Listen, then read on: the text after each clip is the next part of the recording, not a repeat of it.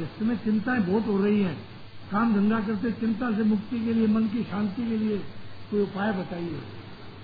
कर्तव्य कर्म करना और अपनी नियत आचरण ठीक, शुद्ध रखना।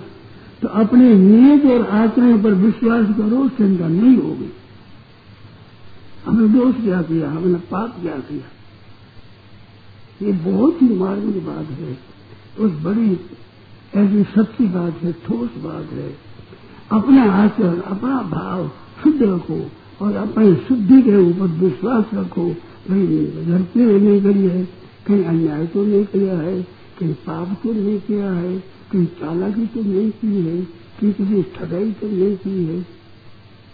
ऐसा याद रखो, ये नहीं किया है तो अपने आचरण और अपने भाव पर निगाह रखो तो दुख नहीं होगा। दुख होता है अपनी बेईमानी से।